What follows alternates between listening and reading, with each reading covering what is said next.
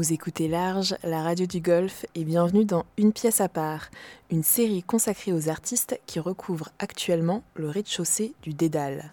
Pour ce troisième numéro, embarquez dans le monde de Lokis. Vous en saurez plus sur son œuvre, son parcours ou encore sa perception du monde artistique dans lequel il évolue. Je pense que je dois être le doyen du projet Dédale parce que j'ai 52 ans. Et en fait, je fais partie des, des, pas des pionniers parce que ça veut rien dire, mais on était dans la, dans la vraie mouvance graffiti. On devait être 10 euh, quand j'ai commencé en 84-85 du siècle dernier. Hein.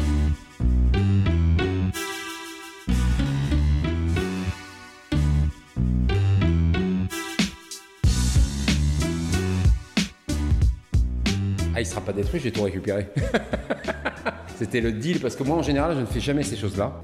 Là, ça m'intéressait parce qu'on dépasse totalement ce que je vais peindre dans la rue. On va tellement au-delà.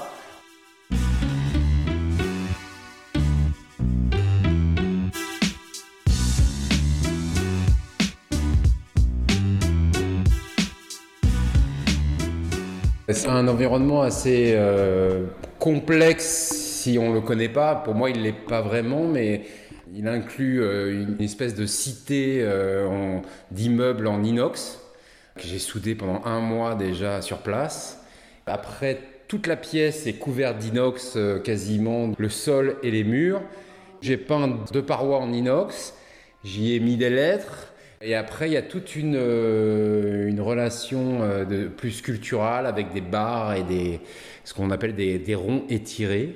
Pour moi, c'est plus quasiment du dessin que de la sculpture parce que pour moi, c'est juste des traits que je fais parcourir dans une espèce de tridimensionnalité. C'est entre la sculpture et la peinture. C'est un rapport euh, très proche de l'urgence climatique, de la pollution. Mais si on est parti, on est parti pour une heure pour que je t'explique tout. Donc, euh, mais en tous les cas, voilà, c'est la, la, thématique. Hein. C'est l'aberration d'une ville dans la nature. Euh, En plus, ce qui est drôle, c'est que comme tu le vois, il y a des barreaux aux fenêtres. Et c'était bien avant le confinement. Et c'est vrai que là, par rapport au confinement, c'était pas mal. Mais pour le coup, c'est un clin d'œil qui pourrait être drôle. Mais moi, le confinement, pour moi, il existe depuis toujours. Parce que je parle de confinement mental. C'est pour ça aussi que je fais pour, euh, pour cette installation une œuvre un peu plus choc, un peu plus dure, tu vois. Parce que je me dis, euh, le seul moyen que les gens se, se, se posent des questions, c'est de les, les brusquer complètement. On va dire que je suis assez connu pour des trucs qu'on retrouve ici, mais là, ici, j'ai joué j'ai joué vraiment sur quelque chose de beaucoup plus choc.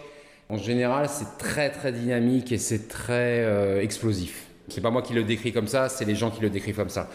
Je pourrais être assez fier, mais ça a amené toute une école. Euh, voilà, on dit qu'il y a le style Lokis. Voilà. Je ne sais pas ce que ça veut dire, mais en tous les cas, il y a un style Loki. Comment ça t'est venu cette inspiration? En gros, quand t'es arrivé dans la pièce, tu t'es dit ok, je vais faire ça, ou t'avais déjà l'idée? C'est en rapport avec déjà tout mon travail d'atelier, d'expo et tout ça. Je travaille beaucoup sur l'inox et aussi euh, sur les dernières fresques, j'ai commencé à intégrer des lettres beaucoup plus d'imprimerie. Je pense que le langage graffiti est un langage qui va en confrontation avec le, d'un point de vue calligraphique, hein, je dis typographique, va en confrontation avec le, on va dire la lettre publicitaire, la lettre du slogan politique. Et donc euh, c'est ce qui, qui m'intéresse en fait là pour le coup. Et pourquoi l'inox j'ai travaillé beaucoup sur acier il y a, il y a assez longtemps et en fait j'ai perdu euh, beaucoup de pièces parce que l'acier rouille et aussi parce que la, le chrome est une couleur très importante dans la culture euh, graffiti parce qu'on aime beaucoup le chrome, je sais pas pourquoi. Le chrome et le noir sont deux couleurs très importantes associées. Voilà, l'inox a une couleur qui m'intéresse. Ça peut être aussi de l'aluminium, mais l'aluminium est un peu plus froid. L'inox, il a une petite, toute petite euh, chaleur en fait à l'intérieur. Mmh, mmh, mmh.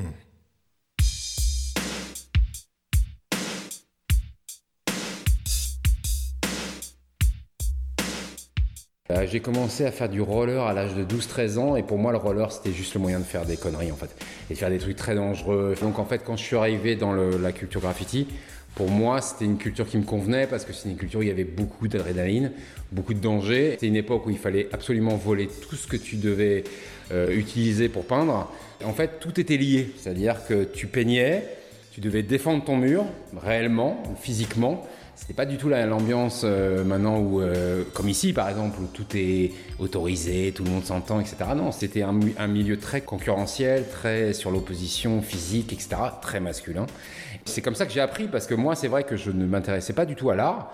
T'es un bon élève, gentil, euh, enfin pas gentil, décolleur. Je voulais faire l'histoire géo, enfin l'histoire surtout. Et le graffiti à ce moment-là a tout changé en fait parce que euh, pour le coup je suis arrivé dans un univers qui était entier et qui m'a donné envie de m'exprimer de plus en plus artistiquement.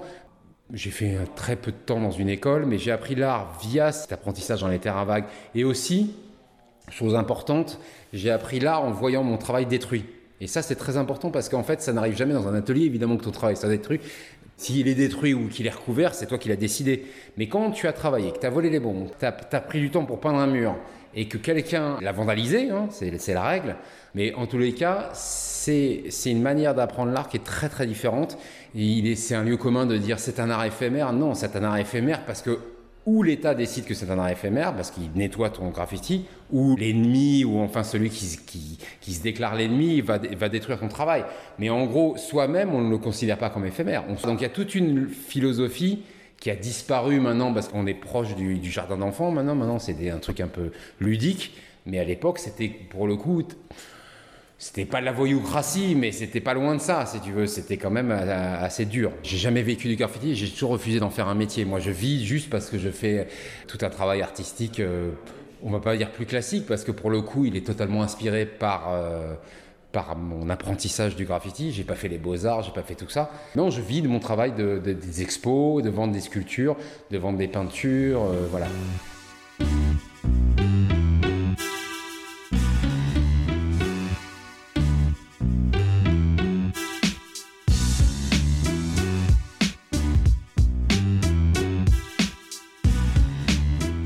Le street art, c'est un art très accessible, très simple, jolie couleur, jolie forme, euh, thématique nulle. On va dire que le principal message du graffiti, c'est soi.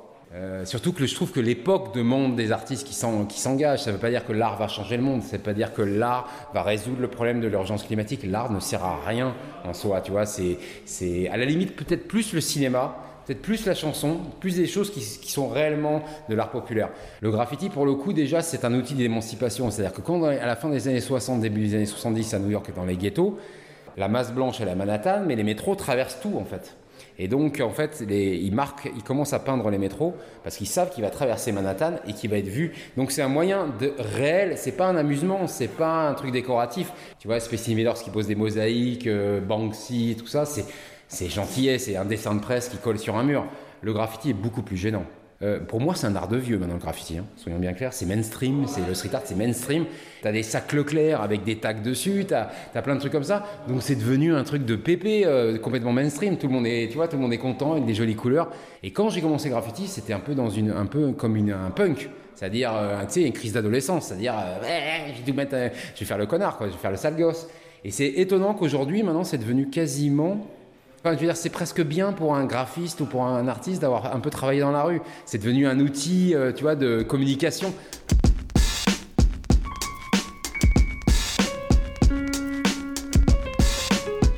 Une ville va te faire la commande d'une fresque sur en fait un, mur qui est totalement vandalisé, vandalisé par le tag, par ce qu'on appelle les throw-ups ou le tag. Et donc en fait, tu sers de karcher. Là, ça, met un, vrai cas de conscience parce que euh, c'est une, partie de une partie de notre culture, en fait. Et donc, tu peux pas servir de karcher, tu peux pas servir faire une jolie fresque, un joli truc. Et en fait, de plus en plus, on utilise les artistes qui viennent du graffiti pour, en fait, endiguer ce qui est aussi une forme de graffiti, c'est-à-dire le vandalisme pur et dur. Après, voilà, moi, je suis de la vieille école, c'est-à-dire que si, imaginons que le mur que tu as devant toi est dans la rue, euh, c'est un mur que j'ai. Moi, j'ai une expression qui s'appelle un mur quand tu ouvres. C'est-à-dire que je l'ai ou euh, d'abord mis une coup de peinture, puis après j'ai peint dessus. C'est-à-dire que c'est moi le premier à l'avoir peint. Si quelqu'un le recouvre ou met un tag, c'est la guerre ouverte. C'est une guerre qui peut physiquement être assez violente, mais par exemple, je vais lui détruire toutes ses fresques. C'est une espèce de respect comme ça du travail. C'était déjà arrivé de faire ça? Oui, j'ai quand même rencontré un mec euh, très important dans ma vie qui s'appelle Bando, euh, comme ça, parce qu'il y, a une, y a une logique à l'époque, maintenant que c'était il y a 30 ans, parce qu'on n'était pas bon, donc on marquait toy, ça veut dire jouet, donc euh, ça veut dire que tu es un amateur. Donc on n'avait pas un des murs qui n'était pas terrible, évidemment, et il marque toy. En deux minutes, on est allé sur ces murs, on a tout détruit. Après, il est venu vers nous, et après, on était 8 ou 10 à Paris. On s'est dit, on va peut-être pas se battre, on va peut-être être plutôt copains, parce qu'on est tellement peu. Et donc, euh, on s'est connus comme ça.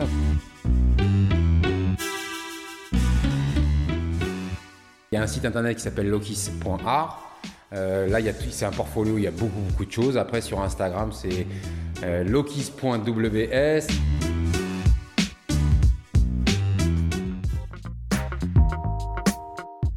Venez d'écouter Lokis dans le troisième épisode d'Une pièce à part, une série autour des artistes qui recouvrent le rez-de-chaussée du Dédale à Vannes.